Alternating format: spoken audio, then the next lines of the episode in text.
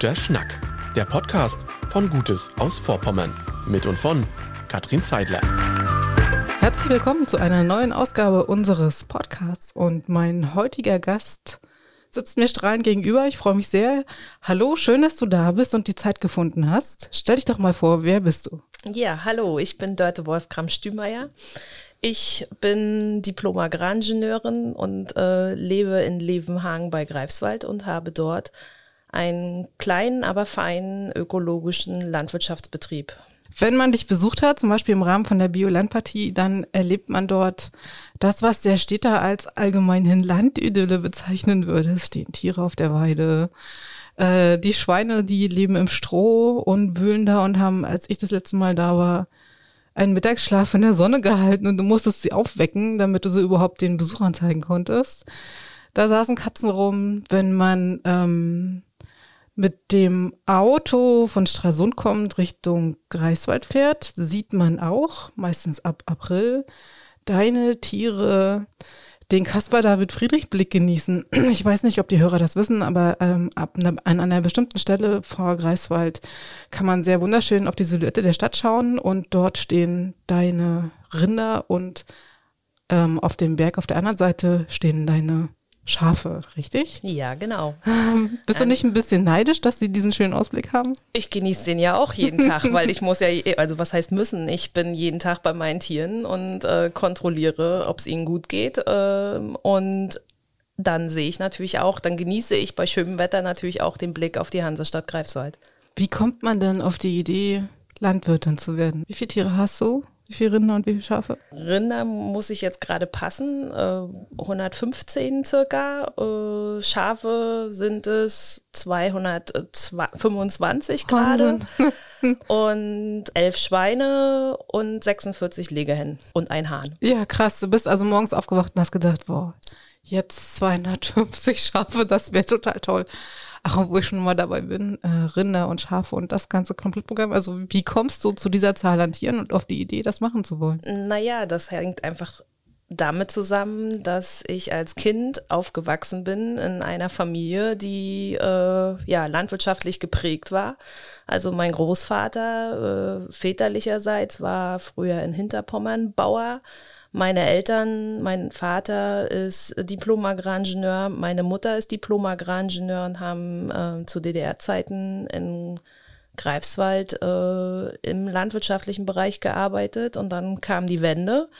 Und dann haben natürlich auch meine Eltern überlegt, was machen wir? Und äh, wir haben aber ganz klein angefangen, also als ich ja, zehn Jahre alt war, haben wir angefangen, die ersten Rinder uns auf den Hof zu holen und so ging das dann peu à peu weiter und äh, es ist praktisch plötzlich mehr geworden. genau, es sind immer wieder ein paar mehr Tiere geworden im Laufe der Jahre. Der Betrieb ist also ganz langsam äh, gewachsen und äh, meine Mutter hat dann diesen Betrieb 1998 im Haupterwerb, also vorher war er im Nebenerwerb und äh, im Haupterwerb dann übernommen und ja, ich bin so ein Nachzügler, also äh, meine Eltern sind schon etwas fortgeschrittenen Alters und so habe ich dann 2016 den Betrieb meiner Eltern dann übernommen und auch erst im Nebenerwerb gearbeitet und äh, ja, mittlerweile seit letztem Jahr bin ich auch im Haupterwerb und versuche davon, mich und meine Familie zu ernähren. Wie viele Leute arbeiten für dich? Keiner.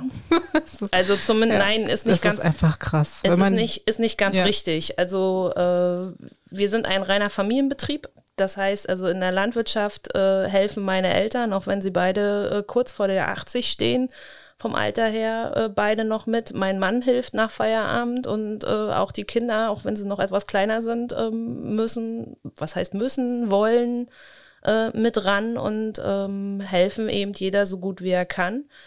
Und im Laden, im, im Fleischbereich, habe ich mittlerweile äh, zwei Angestellte auf 450 Euro Basis. Die praktisch den Regionalladen dann für dich betreuen oder? Genau, die, den, eine Mitarbeiterin habe ich, die mich unterstützt ähm, ähm, bei meinen Ladenöffnungszeiten. Mhm. Und ähm, dann habe ich einen äh, Fleischer, äh, Gott sei Dank, kennenlernen dürfen, der mich äh, regelmäßig unterstützt beim Zerlegen von Rinderhälften.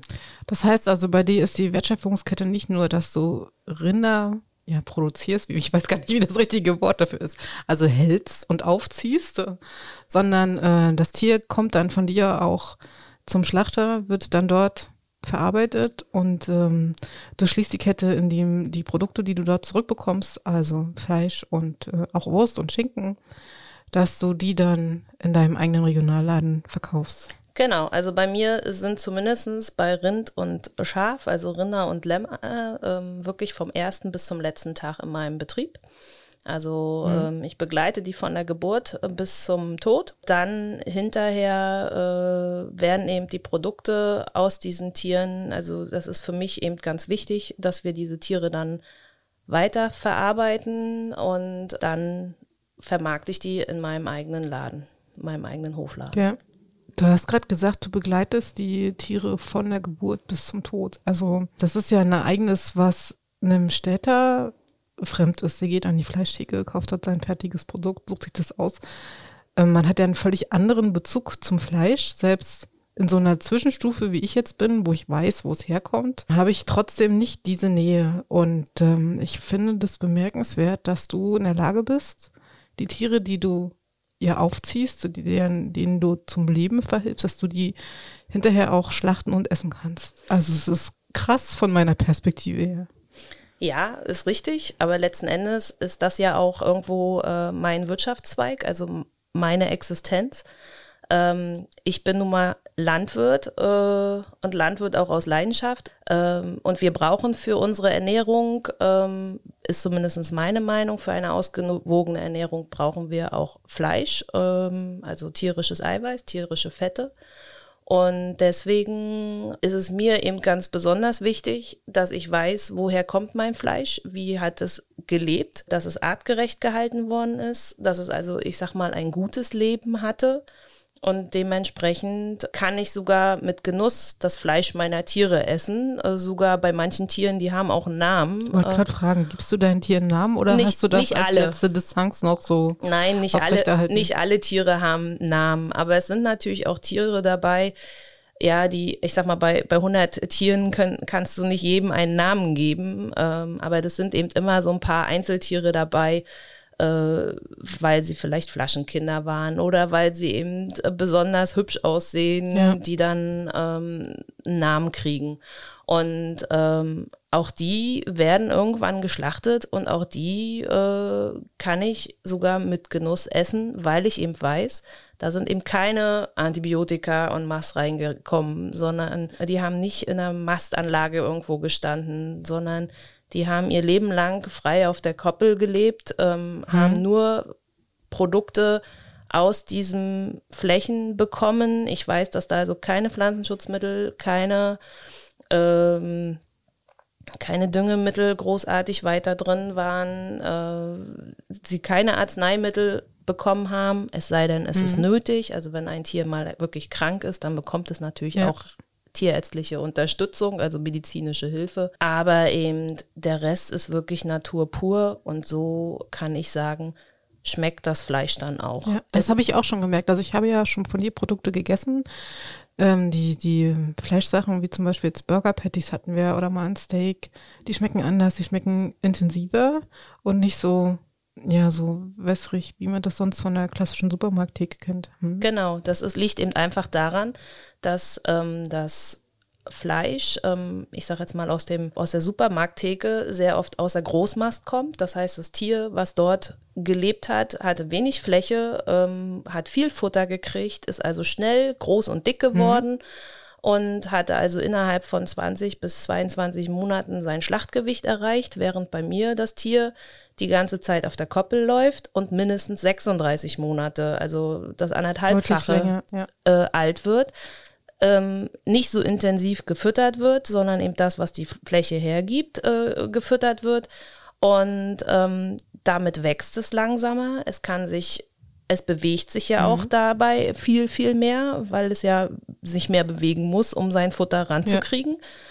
Und ähm, Dadurch ist das Fleisch viel zarter, viel marmorierter, also äh, es konnte sich Fett einlagern zwischen den Fasern und dadurch hast du auch eben dieses äh, Problem nicht, was viele kennen, ähm, dass zum Beispiel, wenn man ein Stück Fleisch in der Pfanne anbrät, dass dann nachher mehr Wasser drin Ja, ist. ganz als, furchtbar. Und dann schrumpelt alles so zusammen, gerade wenn du so Gulasch machst oder so. Genau. Dann hast du die ganze Schüssel voll Wasser, alles quietscht so zusammen. Die Stücken sind nachher nur noch halb so groß und dann werden sie so komisch gummiartig.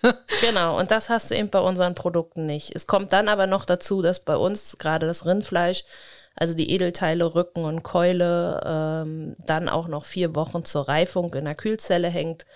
Ähm, und dann, das macht eben nachher das, unser Fleisch so besonders. bist ja eben schon drauf eingegangen, um was äh, die großen Unterschiede sind zwischen der konventionellen Haltung und der Biohaltung. Also du hältst ja ähm, Biotiere, ich fasse jetzt mal alle Tiere zusammen, Biotiere. War das von Anfang an, dass du gesagt hast, ich möchte unbedingt in die Biolandwirtschaft gehen oder gab es irgendein Momentum, wo du gesagt hast, hier war jetzt der Switch, dass ich das Konventionelle ablehne? Naja, auch da ist es wieder aus der Historie heraus. Meine Eltern hatten den Betrieb schon als Biobetrieb geführt, äh, als ich den übernommen habe. Aber äh, uns lag eben immer am Herzen, also auch meinen Eltern schon vorher, dass die Tiere eben gut gehalten werden.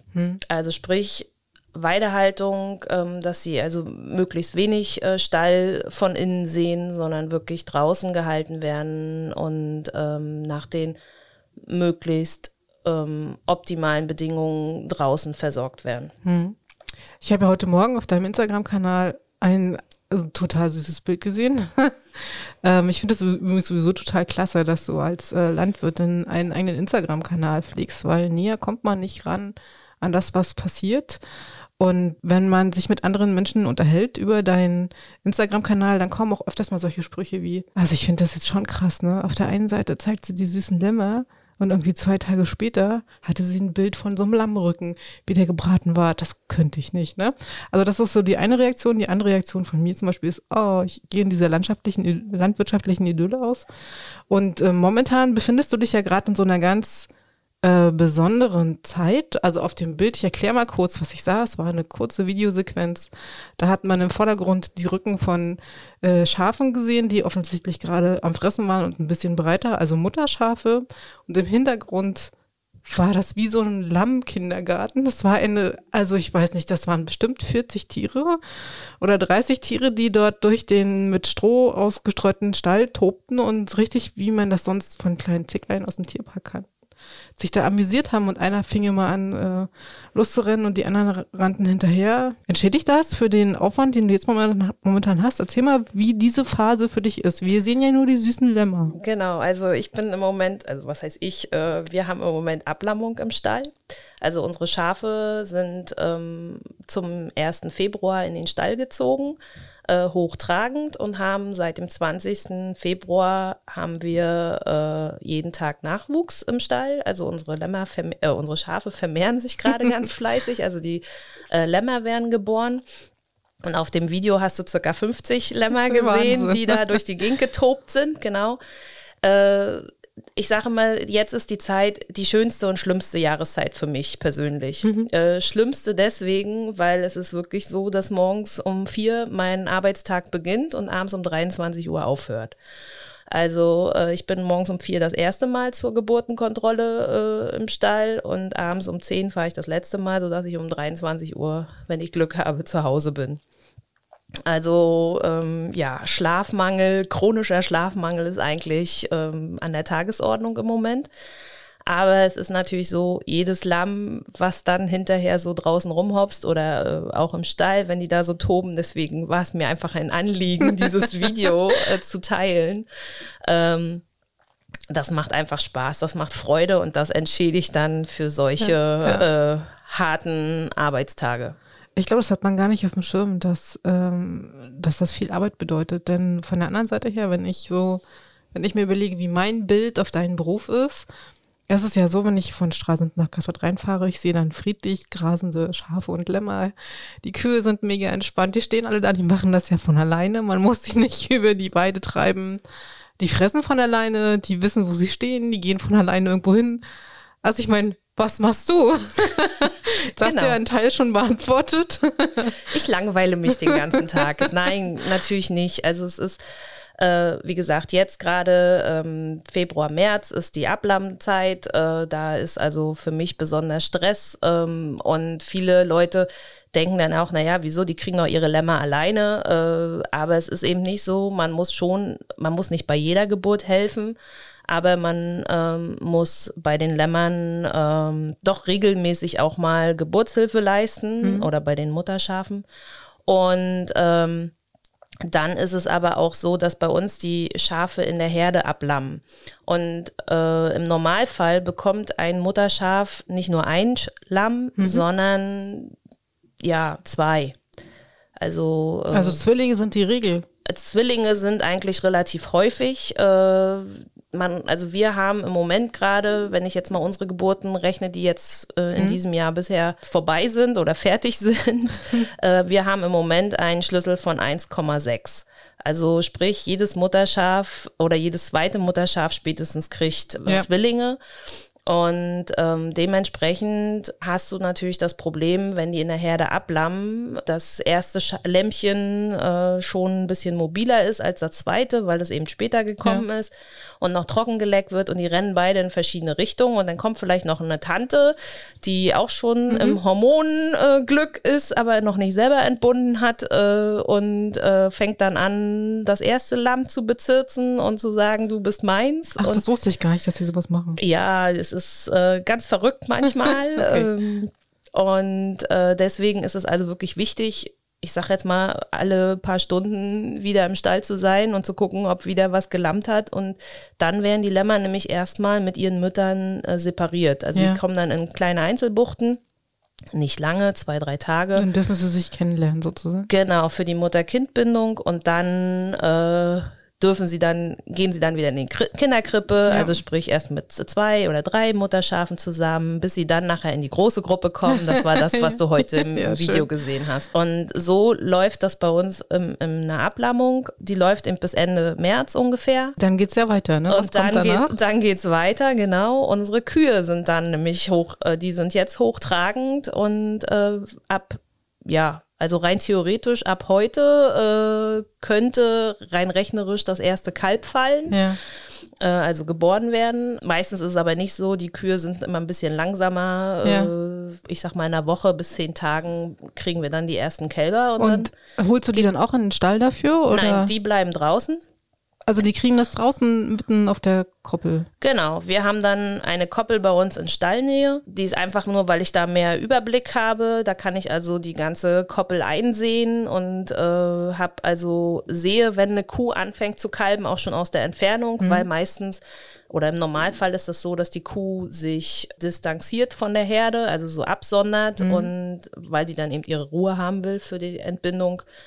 Und das kann man dann schon beobachten. Also wenn irgendwo eine Kuh einzeln liegt, dann ist es auch von Sonnenaufgang bis Sonnenuntergang äh, sollte man ein Auge drauf haben. Son nach Sonnenuntergang wird es dann schwierig, weil wir kein Licht draußen haben. Ja, das stimmt.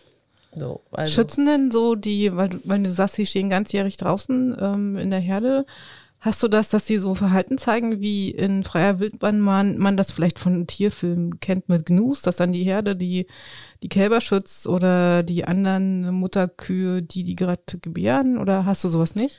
Ähm, doch, haben wir schon. Also man kann, das ist eine Faszination, was ich so in den Laufe der letzten, ja, seit wann sind wir jetzt dabei? Ähm, Mitte der 90er äh, mit Mutterkühen. Also wir haben ja 2020, also seit 35 Jahren, ähm, was wir so beobachten konnten. Also es geht zum Beispiel damit los, dass Kühe, wenn die gekalbt haben, in den ersten Tagen noch gar nicht mal äh, unbedingt das Kalb immer mit sich führen, sondern äh, manche Kühe legen ihre Kälber ab wie die Wie Reh- Rehkitzen. wie die Rehe Mhm. ihre Ja. Rehkitze, genau. Und äh, wenn du dann irgendwo in der Nähe bist dieses Kalbes, Ja. dann versucht die Kuh dich wegzulocken. Ach, okay, cool. Also es sind wirklich manchmal äh, Naturinstinkte oder wenn eben zum Beispiel, äh, wir haben ja unsere Kühe äh, am Stadtrand von Greifswald dann nachher ab April, wenn die Kälber schon ein bisschen größer sind, mhm. dann haben wir da ja das Problem, dass unsere Kühe äh, oder dass dort an den Koppeln sehr viele Leute mit ihren Hunden spazieren gehen. Ja. Und wenn dann mal ein Hund äh, sich verirrt auf unsere Koppel, also auch das konnten wir schon beobachten, mhm. wenn dann ein streuen, also kein streuender Hund, aber weil er eben nicht ganz das machen, gut. Das machen die manchmal. Ich kenne das von unserem auch. Also wir haben ja einen Rottweiler. Und als die jünger war, habe ich die regelmäßig von der Pferdekoppel eingesammelt, weil sie einfach gerne dahin laufen wollte und spielen wollte. Hm. Genau. Und wenn äh, bei unseren Rindern dort ein Hund zwischenläuft, dann ist es wirklich so, äh, das konnten wir eben auch beobachten, dass die Kühe ihre Kälber rufen, ja. dass die Kälber wieder bei Fuß gehen. Ja. Davor kommen die Kühe ohne Kälber mhm. und dann geht's Attacke. Oh Gott. So, Wahnsinn. Also, äh, das ist zwar schon zehn Jahre oder 15 Jahre her.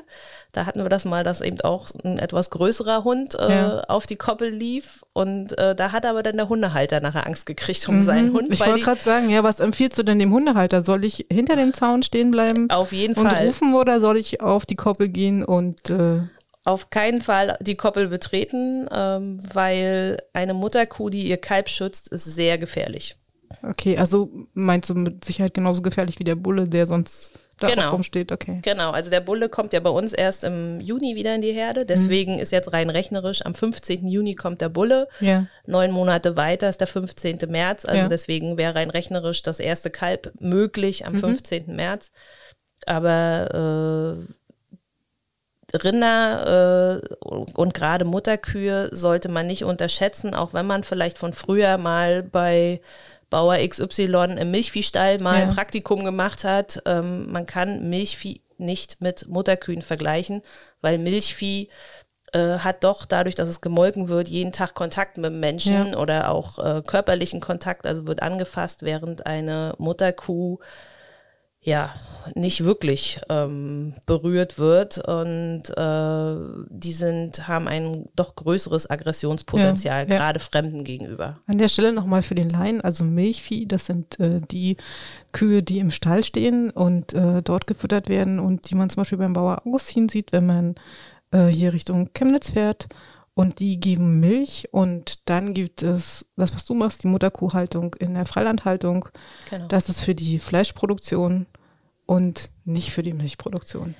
Genau, aber auch Milchvieh darf äh, auf die Koppel. Also äh, auch da gibt es Unterschied, also gibt es verschiedene ja, Betriebe, verschiedene Haltungsformen, hm. Haltungsformen ja. wie die Tiere gehalten werden. Auf jeden Fall sind das hauptsächlich die schwarzbunten, also schwarz-weiß gefleckten Kühe, mhm die alle idyllisch kennen, ähm, mit den großen Eutern. Das sind ja. ja. letzten Endes die Milchproduzenten. Was hast du für eine Rasse, wenn ich jetzt an die Bilder denke von dir? Da sieht man ja schon, dass du idyllisch inmitten deiner äh, Rinder auf der Koppel stehst. Also kommst du mit ihnen gut zurecht. Die kenne ich ja auch, klar, logisch. Ähm, und sie sind in meiner Erinnerung braun. Ja, hellbraun, mhm. weiß. Wir haben auch so ein, zwei äh, Gescheckte bei.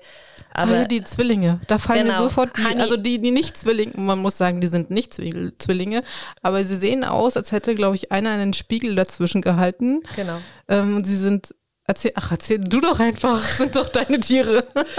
das sind nur zwei Tiere, die auch einen Namen haben. Äh, das sind Honey und Nanny. Äh, sie stammen beide, das sind auch in dem Fall dann zwei schwarze äh, Rinder, weibliche Jungrinder, also Fersen nennt man das beim, mhm. im, im Fachjargon. Und äh, diese Fersen sind jetzt anderthalb oder werden jetzt zwei Jahre alt im Frühjahr. Und äh, ja, das sind zwei Lieblinge von meinen Töchtern. Und weil die sich so ähnlich sahen, hießen sie eben Hani und Nani und ja. jeder hat eigentlich eine eigene Mutter. Äh, also es sind keine Geschwister, vielleicht über den Vater. Ja. Äh, wir haben ja mehrere Bullen im Einsatz, deswegen kann ich auch nicht sagen, ob die nur wirklich ja. wenigstens Halbgeschwister sind. Äh, aber prinzipiell, die sahen sich so ähnlich. Und naja, Hani und Nani kennt ja vielleicht der eine oder andere noch aus der, aus den Kinderbüchern. Ähm, ja. Auf jeden Fall. Also schwarz sind sie und sie haben so einen weißen so einen Ne, sie weißen haben- Fleck irgendwo Sie, gehabt. genau, ne, sie haben, haben weiße Flecken im, im Gesicht und äh, haben auch an der Seite noch kleine weiß, also hier und da noch eine kleine weiße Stelle, aber prinzipiell sind sie im Großen und Ganzen äh, schwarz und äh, haben eben eine sehr markante äh, Gesichtsfärbung. Total hübsch. Du hast gerade erzählt, dass sie ähm, eben auch deine, dass sie Namen haben und die Lieblinge deiner Kinder sind. Ähm, wie bringt man Kindern bei, dass die Tiere doch irgendwann zum Essen sind? Das lernen unsere Kinder, das sehen ja unsere Kinder. Also ich sag mal, das beste Beispiel ist, wir haben eine befreundete Familie und da ist die äh, älteste Tochter, die ist ja zwölf und äh, die helfen uns. Durch Corona sind wir uns da quasi noch ein bisschen näher zusammengewachsen, weil wir uns gegenseitig in der Kinderbetreuung dann äh, während der Corona-Phase äh, während des Lockdowns ähm, gegenseitig geholfen haben. Und die hat zum Beispiel einen Ochsen. Oh, okay. Äh, also einen kastrierten Bullen, der ihr absoluter Liebling ist. Der ist sogar handzahm, der lässt sich auch auf der Koppel, wenn sie jetzt äh, mitkommt zum Füttern. das ist ja der Untergang, den und- kann man nicht und essen. Oh Gott.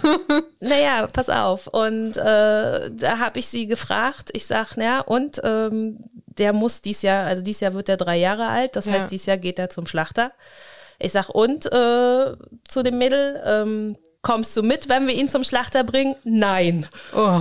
Ich sag ja, und isst du dann nachher auch ein Steak? Ja.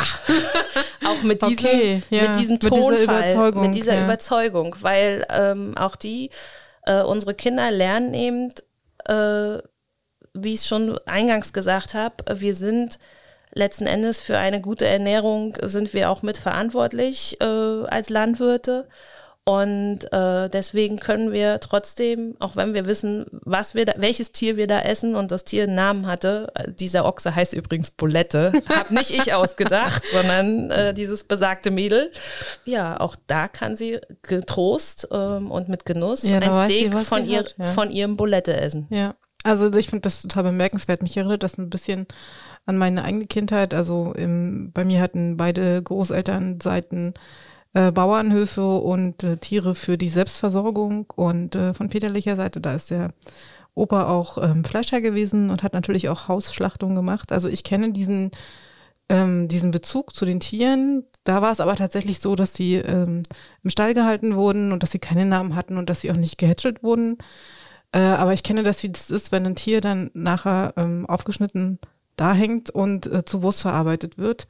Und ich habe das als Kind mit Begeisterung mitgemacht. Also da gibt's so grausige Szenen, wie wenn man jetzt Blut rührt für Blutwurst, dann steckst du halt in so einer großen Wanne voller Blut bis zum Ellenbogen als Kind. Und du findest das toll und äh, der Opa hat das dann gewürzt, so aus dem Handgelenk, aus den großen Tüten. Ich fand das immer bewundernswert, wie er da genau wusste, wie viel Fleisch und wie viel Pfeffer er brauchte. Und der hat auch so seinen eigenen Stil. Also ich hätte seine Leberwurst unter allen anderen rausgeschmeckt, weil der hat so eine, so eine besondere Pfeffernote. Ne? Und dann hast du das natürlich auch probiert. Das könnte ich heute ehrlich gesagt nicht mehr. Aber ich weiß, wie die Fleischerzeugnisse und die Wursterzeugnisse meiner Kindheit schmecken. Und ich finde, dass ähm, die Sachen, die du ähm, machst, also sowohl das Fleisch deiner Tiere als auch die Wurstprodukte und die Schinken, dem sehr nahe kommen. Und äh, heute hast du uns was mitgebracht. Ein Produkt und das ist sogar ein ziemlich neues. Ähm, es wird jetzt wahrscheinlich im Hintergrund ein bisschen knistern, aber das lassen wir mal zu. Erzähl mal, was das ist. Ich habe eine ähm, erstmalig eine Rindswiener machen lassen. Dazu habe ich, also andersrum, äh, ich habe ja sonst einen Schlachter, der mir in der Nähe von Spantekow, der mir meine Tiere schlachtet, Rind, Schwein und auch Schaf. Der hat jedoch keinen Kutter. Und für äh, Bockwurst und äh, Wiener äh, braucht man einen Kutter. Es muss also ganz, ganz fein gem- gehackt werden, das Fleisch. Das sind so eine ganz großen, das kennt man vielleicht aus so Produktions-, also aus so Filmen über äh, Lebensmittelproduktion, so wie so eine großen Schüsseln, wo so ein Rührding drin ist, da ist Fleisch drin und da kühlt man immer Eis dazu, damit Genau. das die Temperatur hält. Genau, weil das durch das Hacken zu heiß wird. gemacht. Ups, Genau. ich baue gleich ab hier. So, genau. Und ähm, da habe ich jetzt äh, erstmalig einen neuen Fleischer, also die, die Fleischerei Brüsch in äh, Anklam beauftragt, mal für mich zur Probe äh, das erste Mal äh, sogenannte Rindswiener zu machen. Also da ist 100, Pro also nicht 100 Prozent, da ist äh, Rindfleisch drinne, da ist kein Schweinefleisch äh, mit drinne, sondern wirklich nur ausschließlich Rindfleisch.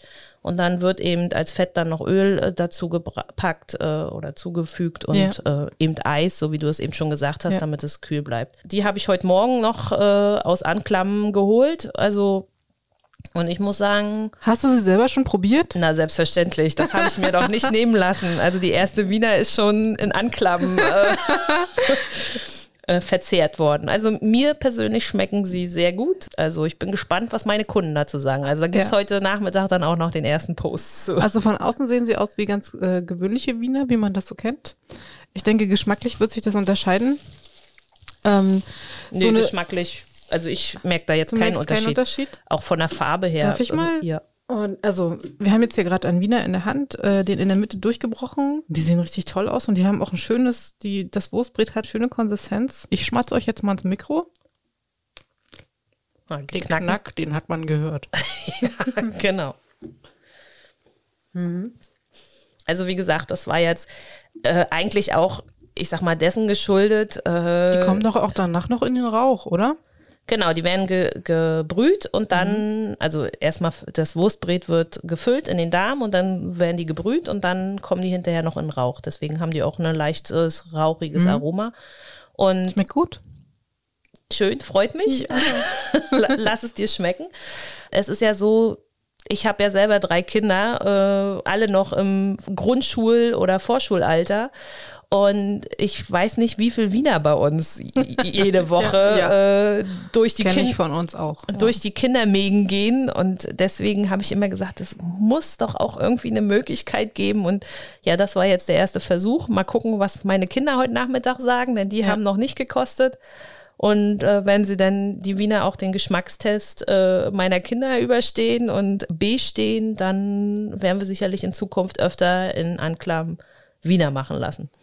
Für so eine Probeproduktion, wie viel Fleisch hast du denn da hinbringen müssen? Weil ich glaube, bis man diese ganzen großen Geräte da angeschmissen hat, das wären ja nicht nur irgendwie zwei Kilo für eine Probe gewesen sein. Nee, oder? das waren äh, fünf Kilo äh, Fleisch Mhm. äh, und dann insgesamt sind es jetzt nachher zehn Kilo äh, Wurst geworden. Also Ja. das ist ja deswegen ja auch eine kleine Landfle oder eine Ja. kleine Fleischerei. Ja. Also wenn ich jetzt da, ich weiß nicht, an so einen großen Industriebetrieb hier wie äh, Greifswalder äh, Greifenfleisch so. Greifenfleisch oder äh, Anklammerfleisch und Ja. Wurstwagen gegangen bin, da hätte ich wahrscheinlich 100 Kilo Fleisch liefern müssen. ja, das glaube ich auch. Aber das kriege ich ja auch nicht verkauft. Also ich sag mal, ich möchte dann ja auch das äh, zeitnah verkaufen, um äh, frische Ware zu, zu liefern. Ähm, lass uns noch mal einen Schritt zurückgehen. Wir sind ja jetzt ja schon sehr bei den Produkten. Man hört ja immer wieder aus den Medien, dass gerade in der Massentierhaltung das unglaublich ist, was den Tieren zugemutet wird. Ähm, von, von der Haltung zum Transport zur Schlachterei und dann, äh, wie das Fleisch auch noch durch Europa gefahren wird.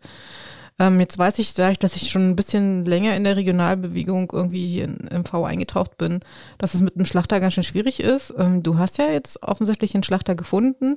Fährst du die Tiere selber hin? Also ich frage mich gerade, wie das funktioniert. Fährt man die mit einem, hast du da ein Auto oder fährst du die einzeln hin oder schlachtest du die nacheinander? Oder kommt der zu dir und die schlachtet das bei euch und dann zerlegt er das und nimmt das Fleisch mit? Wie funktioniert das? Also es ist ja so, dass äh, wenn man seine Produkte auch selber vermarkten will, äh, braucht man, äh, dann kann man nicht so wie dein Opa das früher gemacht hat, Hausschlachtung machen. Also Hausschlachtung gibt's heute auch noch, äh, wo dann quasi ein Fleisch, ein Schlachter zu dir nach Hause kommt und dann dein Schaf oder dein Schwein oder auch das Rind ähm, vor Ort tötet. Aber das Problem ist, wir sind ja in Deutschland und äh, Deutschland gibt es ja für alles Verordnungen. Ähm, und so gibt es eben auch aus der Lebensmittelhygiene heraus eben die Forderung, dass es eine EU-zertifizierte Schlachtstätte ist. Also es ist nicht nur eine äh, deutsche Forderung, sondern auch eine EU-Forderung. Und das heißt, du brauchst also ein entsprechendes Schlachthaus mit äh, diversen äh, Vorschriften. Also auch da ist der Anforderungskatalog Ich kann es äh, mir ansatzweise vorstellen. Oh Gott, ja. 10 Zentimeter dick. Deswegen war das also schon schwierig, einen einen Fleischer oder einen Schlachter zu finden. Und es gibt ja auch in Vorpommern, Greifswald, Vorpommern, Rügen nicht allzu viele. Und ich bin froh, vor ein paar Jahren, als wir angefangen haben mit der Lämmerschlachtung, äh, eben diesen Betrieb in der Nähe von Spantekow zu finden. Ja, mit denen arbeite ich zusammen. Es ist aber so, dass ich meine Schlachttermine äh, schon ja, jetzt äh, fürs gesamte Jahr 2022 habe. Den habe ich aber schon seit letzten Herbst, äh, diese Termine. Also ausgebucht, okay. Äh, Die sind so ausgebucht, da ist es dann also schon schwierig, mal so zwischendurch noch irgendein Tier hinzubringen. Das ist äh, das Problem und äh, letzten Endes fahre ich meine Tiere dorthin. Also. Mit einem Pferdeanhänger? Nee, nicht mit einem Pferdeanhänger, mit einem Viehanhänger. Also Ah, okay, cool. sieht so ähnlich Ja. aus wie ein Pferdeanhänger, nicht ganz so hoch. Ja. ja, ich sag mal, dadurch, dass ich die ja auch selber vermarkte, äh, ist es dann eben nur in Anführungsstrichen ein Rind, äh, Ja. was ich dann hinbringe oder mal zwei oder drei Schweine. Oder ähm, also ich mache den Hänger bei Lämmern, mache ich ihn dann voll, Mhm. ähm, sodass da 15 Lämmer dann ähm, mit einem Schlachttermin Ja. geschlachtet werden. Äh, Bei Lämmern müssen wir, glaube ich, auch noch dazu sagen, dass deine Lämmer auch älter sind als die Lämmer, die man an der Supermarkttheke zu kaufen bekommt. Oder? Nee, das Nee? nicht. Ähm, meine Lämmer sind aber, äh, das Problem bei Lammfleisch ist, äh, wann will der Verbraucher Lammfleisch? Meistens zu Ostern. Hm. Äh, da kann es einfach Das kein, so fr- gemein. Oh. kein frisches Lammfleisch geben, wenn man äh, diese Art der Haltung, wie Mhm. wir sie haben, macht. Also bei uns sind eben zu Ostern die Lämmer gerade mal äh, ja, sechs Wochen alt Ja. und äh, Hopsen kommen dann wieder auf die Weide und hopsen draußen auf der Weide rum. Unsere Lämmer werden im Herbst geschlachtet. Mhm. Dann sind die auch irgendwo, ich sag mal, zwischen sechs bis neun Monaten alt. Lammfleisch kann nicht älter werden, äh, weil nachher ab zwölf Monaten oder ab neun bis zwölf Monaten gilt das nachher nicht mehr als Lammfleisch, sondern dann wird es, äh, ist es eben Schaffleisch. Und dann haben wir auch das Problem, was eben viele, gerade der ostdeutschen älteren Bewohner kennen, noch aus DDR-Zeiten, äh, dann schmeckt das Fleisch, das Schaffleisch äh, oder das Lammfleisch dann tranig. Und okay. äh, das ist dann so, ich sag jetzt mal, der berüchtigte alte Hammel. Was, wo es dann so nach, ich glaube, man sagt, das schmeckt nach Bock oder was auch Nach, immer. nach ne? Hammel Ja, nach das schmeckt Hammel. es. hm. Genau, ist einfach tranig, talgig. Und äh, das ist eben das, was viele früher äh, gestört hat, weil eben zu DDR-Zeiten das gute Lammfleisch exportiert wurde. Ja. Und der eigenen Bevölkerung hat man den alten Hammel äh, gegeben und dann war das eben so, dass man eben schon meilenweit gegen Wind äh, gerochen hat, wenn in der äh, Kantine Ja. äh, es Hammel gab, ja. Und ähm, ich sage mal, wenn man dann in so einen Wohnblock, äh, fünfte Etage, wenn da einer Fleisch ge Oh, Lammfleisch ja. gekocht hat oder Hatten alle was davon.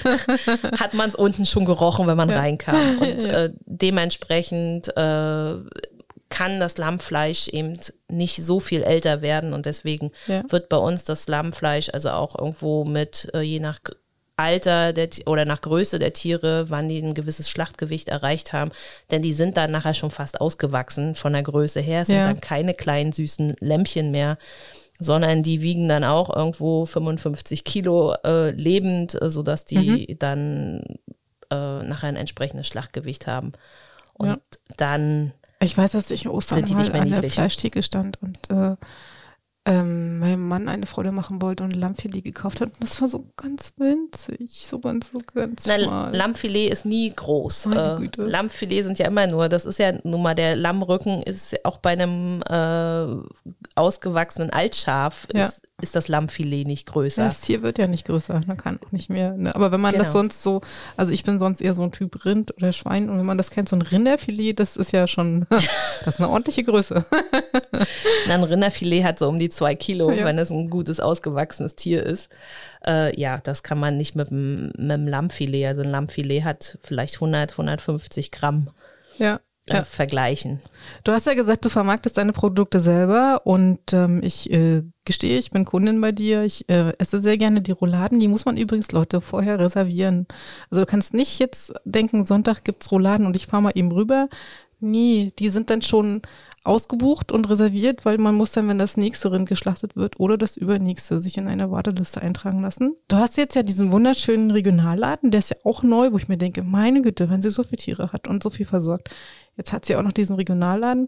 Welche Vermarktungswege ähm, hast du denn alle schon bestritten und wie sind deine Erfahrungen damit? Oder gibt es irgendwas, wo du sagst, das finde ich ganz besonders toll? Oder sagst du, die sind alle ganz verschieden? Man kann das nicht vergleichen. Na, es sind alles ganz verschiedene Vermarktungswege. Also es ist so, äh, unsere ähm, männlichen äh, Kälber, die vermarkten wir auch weiterhin als lebende Tiere. Äh, die gehen über unseren Anbauverband, über Biopark, über die Biopark Markt GmbH, werden die weiter vermarktet, auch in einem, in einem Mastbetrieb. Ähm, unsere weiblichen äh, Rinder, die vermarkten wir alle selber direkt. Das heißt, äh, wir schlachten ähm, zwei Rinder im Monat in etwa. Und äh, dann eben die Lämmer und die Schweine, die werden aber nur im Herbst geschlachtet, weil, äh, wie gesagt, Lämmer ja erst im Frühjahr geboren, dann ist Mhm, halt im Herbst nachher die, die Schlachtung und wird dann eingelagert. Also sprich tiefgefroren. Mhm. Es ist so, dass gerade, das hatte ich ja vorhin auch schon mal gesagt, ähm, dass unsere Rindfleisch, also die Edelteile, äh, also der Rücken und die Keulen, also da, wo auch die Rouladen drin sind, deswegen muss man so lange bei uns warten, selbst wenn wir mal äh, keine große, äh, keine großen Bestellungen haben. Ähm, es dauert eben vier Wochen, bis das Fleisch der, an der Keule gereift ist Ja. und dann erst äh, geschnitten wird und dann dementsprechend kann erst nach vier Wochen nach der Schlachtung quasi diese äh, Roulade vermarktet werden. Ja. Es ist aber so, dass das Rind nicht nur aus Rouladen besteht, sondern es gibt auch Wie, noch es gibt ganz nicht nur Steak und Rouladenrinder. Es gibt auch noch ganz viele andere tolle Sachen und da äh, ist es immer, ich sag mal, ein Weg wert, weil ich auch dem Kunden gerne noch mal ein paar Empfehlungen gebe und deswegen ja auch in unserem Instagram-Post oder in, in unserem Instagram-Kanal gibt es also regelmäßig auch Ideen, was man sonst noch so kochen könnte, weil es geht mir auch nicht anders. Man muss erst lernen, was es denn noch so alles Schönes Ja. gibt und es gibt wirklich tolle Sachen, die auch Du super, hattest super da lecker schmecken. letztens äh, was? Was war das nochmal? Ein Tafelspitz hatte ich neulich. Ähm, eben nicht wie klassisch, wie jeder das aus dem Österreich-Urlaub kennt, äh, mit Meerrettichsoße Und gekocht. und gekocht, sondern eben kurz angebraten und dann im Niedriggarverfahren geschmort. Äh, super lecker. Ich bin nämlich kein Fan von Meerrettichsoße, muss ich ja gestehen. und äh, ja, das haben wir dann auch mal ausprobiert und ja, kann ich nur empfehlen. Sehr, sehr lecker. Man bekommt bei dir ja auch ähm, Stücke, die man sonst nicht so, oder Cuts, so heißt es in der Fachsprache, habe ich gelernt. Genau. Die, also die, es gibt ja, das kennt ihr bestimmt alle, so ähm, Übersichten, da sieht man ein Rind von der Seite und dann ist angezeichnet mit so Strichellinien, was ist Brust, was ist Keule und das sind die Cuts, also die verschiedenen Stücke. Und da gibt es welche Trends, die sind ähm, rübergeschwappt von Amerika, die sind da schon bekannter Genau. die man auch bei dir bekommt übrigens. Deswegen sollte man sich nicht zögern, da auch mal nachzufragen, ob du sowas hast. Magst du mal sagen, was da die Cuts sind, die ihr anbietet? Also gerade bei Steaks haben wir eben ganz verschiedene Sachen. Also es geht los mit dem Hanging Tender. Äh, zu, Was ist das? Zu Deutsch das der Nierenzapfen. Ja. Dieses Stück Fleisch gibt es nur einmal am Rind. Das ist das einzige neben Zunge und Ochsenschwanz, äh, was es nur einmal am Rind gibt. Ansonsten haben wir immer auf jeder Seite eins. Und äh, dann haben wir äh, so die klassischen Rumpsteaks, Entrecote. Äh, wir haben aber auch Côte de Boeuf, äh, T-Bone Steaks und Porterhouse haben wir nicht immer. Ähm, hängt immer davon ab, ob ich noch ein Stück Filet äh, habe am Rind oder nicht. Wir haben Flatiron Steak, wir haben Flank Steak, wir Skirt haben Spider Steak, wir haben das Skirt Steak, äh, also Zwerchfell ist das Skirt Steak. Äh, also es gibt schon noch ein paar tolle Sachen und ähm, ja, es lohnt sich einfach mal vorbeizukommen. Ja. Ähm, man kann ja deine Sachen auch nicht nur in deinem Regionalladen kaufen, sondern du vertreibst ja deine Produkte, glaube ich, auch über die Marktschwärmerei in äh, Rostock. Also wir liefern einmal im Monat nach Rostock, nicht nur an die Marktschwärmerei, sondern auch äh, private Kunden, ähm, die ich in Rostock habe, äh, können einmal im Monat bei mir bestellen und ich liefere dann nach Rostock. Wir beliefern die Marktschwärmerei, genau. Ähm, wir haben unseren Hofladen oder unseren Regionalladen, wo wir nicht nur Produkte von uns, sondern auch von anderen Produzenten aus der Region mit dabei haben.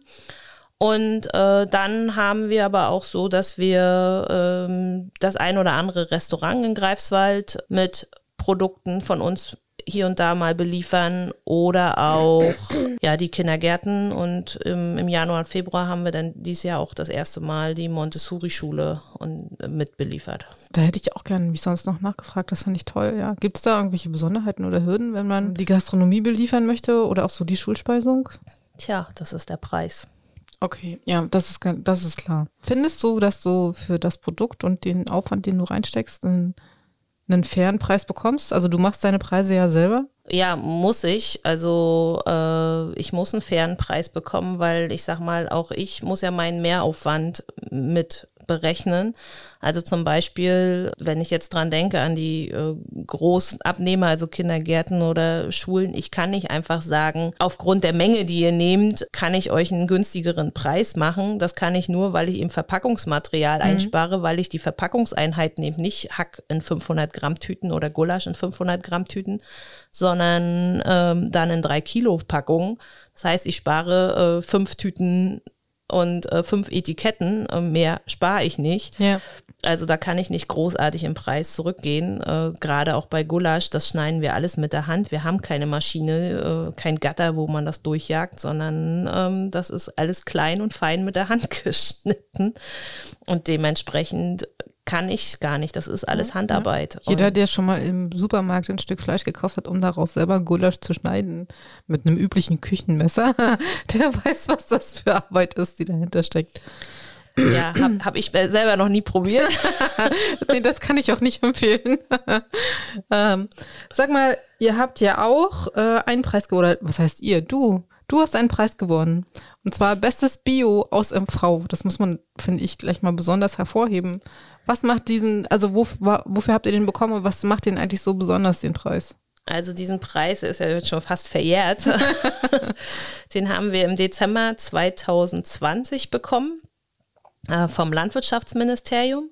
Und zwar hatten die 2020 ähm, das zweite Mal einen Wettbewerb ausgeschrieben, äh, Bestes Bio aus MV. Wir haben uns eben mit unserem Betriebskonzept dort vorgestellt äh, zum damaligen Zeitpunkt hatten wir auch ja noch eine große Kooperation mit dem Alcedo in Levenhagen, mhm. wo wir Genussevents gemacht haben, wo wir also unsere Produkte in einem Genussevent präsentieren die man dann quasi, und nicht nur von uns, sondern auch von anderen Produzenten und die man dann quasi hinterher bei uns im Laden kaufen kann. Mhm. Und äh, mit diesem Konzept waren wir eben mit in der engeren Auswahl. Und äh, was mich besonders stolz gemacht hat, ist einfach dann während der Preisverleihung zu sehen, wer dann eigentlich die anderen äh, Preisträger waren. Und äh, wir waren einer der, also es gab zwei Erstplatzierte. Ja. Und wenn ähm, weiß ich nicht, ob die bekannt sind, aber also ich kannte sie nur aus dem Fernsehen. Ähm, wenn, dann, wenn man dann auf eine Stufe gestellt wird mit Hof Medewege aus der Nähe von Schwerin, ja, dann bin ich schon super stolz, weil auch der zweite und der drittplatzierte sind alles äh, große ähm, Biobetriebe, die schon lange Jahre am Markt sind. Ähm, also Hof Medewege zum Beispiel ja, das sind, da ist eine Bäckerei, da ist eine Gärtnerei, da ist eine, äh, ja, ich glaube, eine Molkerei haben die da auch mit auf dem Hof, einen großen Hofladen, die haben Milchvieh, Ackerbau, ich weiß nicht, was die noch alles haben. Also ich weiß auch nicht, wie viele Leute da arbeiten. Ja, Keine Ahnung, also mehrere mhm. hundert Leute äh, arbeiten dort auf diesem Betrieb. Und das ist, äh, ja, und dann nicht kleines Licht ja. daneben. Da kannst, du kannst recht stolz sein auf dich. Also wenn man dich ähm, mal erlebt, ich kann jedem nur raten, in diesem Jahr zur Biolandpartie auf deinen Hof zu kommen, weil man dich da wirklich inmitten deiner Tiere und in Action erlebt und eine Führung mitmachen kann. Du machst das mit einem Herzblut und du hast aus meiner Sicht den Preis total verdient. Danke. Bitteschön. Sag mal, mm, wenn ich höre, was du jetzt alles schon angefangen hast und was du tust, ist jetzt mit dem Regionalladen, was du ja aus meiner Sicht zum Schluss eröffnet hast, ist jetzt Schluss oder kommt noch was?